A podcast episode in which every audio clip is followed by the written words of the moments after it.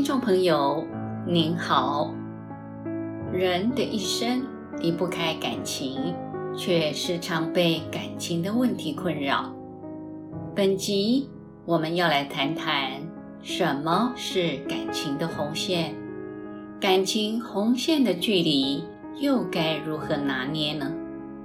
欢迎收听。人与人相处有感情红线，需要拿捏距离。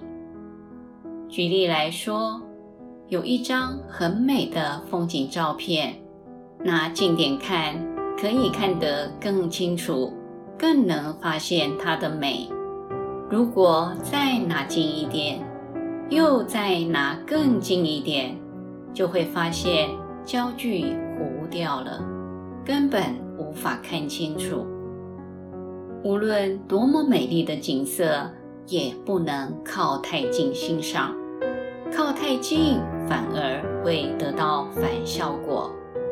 感情也是如此，就像做菜时调味道，还没加盐巴前，整道菜没味道；加入一点盐巴，鲜美的味道就出来了。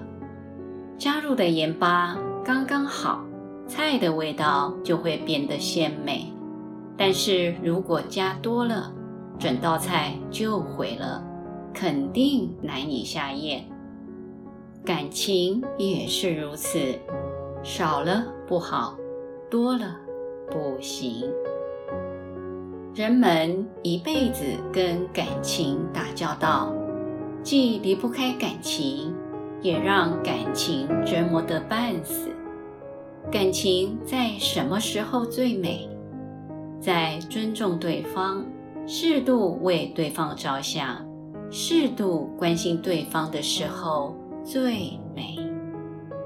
有些人对感情要求太多太过，需要对方只关心他，要求对方完全以他的需要为主，无论任何时候。对方都得以他为重，都得最爱他，却不知道这样的要求，对方会很痛苦。对方可以是最爱你，但不可能二十四小时都最爱你。某些时候，他必须回应他生活上的其他事，这一点你必须要清楚。反过来，有些人则是需要找个人来让自己关心，才会觉得自己的生命有意义、有归属感。这样的人往往以家人为重，全心全意为家人付出。与家人的关系距离稍微远了，就无法承受。家人有事不让他帮忙，他的心里便万般失落，因为他认为对方会让他帮忙做事，是因为对方的心里在乎他。但如今对方有事不让自己帮忙，就表示对方不在乎自己了。感情是有红线的。距离太远，过于疏离；距离太近，则会紧迫相逼。人与人相处，要给自己留口气，也给对方留口气，不必逼到双方都喘不过气。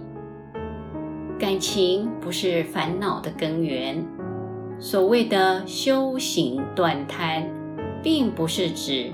没有感情，部派佛教误以为凡有感情就会堕落，导致人压抑太深，感情抒发不正常，变得过度封闭。世俗人则是感情太过泛滥，前者是离感情红线太远。后者则是越过感情红线。人与人相处需要适当的尊重，搭配原生的智慧，才能拿捏好感情的红线距离。一个人在感情的表达上，必须与原生的智慧相应。根据不同的因缘，表达方式也要随之不同。感情绝不是坏东西，但是如果你的处理方式未能与因缘法相应，那么感情就有可能形成你的困扰。不论是处理感情，或是处理日常事务，道理都是一样的。诸法因缘生，所谓的孤立不变的世界并不存在。生活的层面一直在变，无论是处理事情，或是真情真意的表达。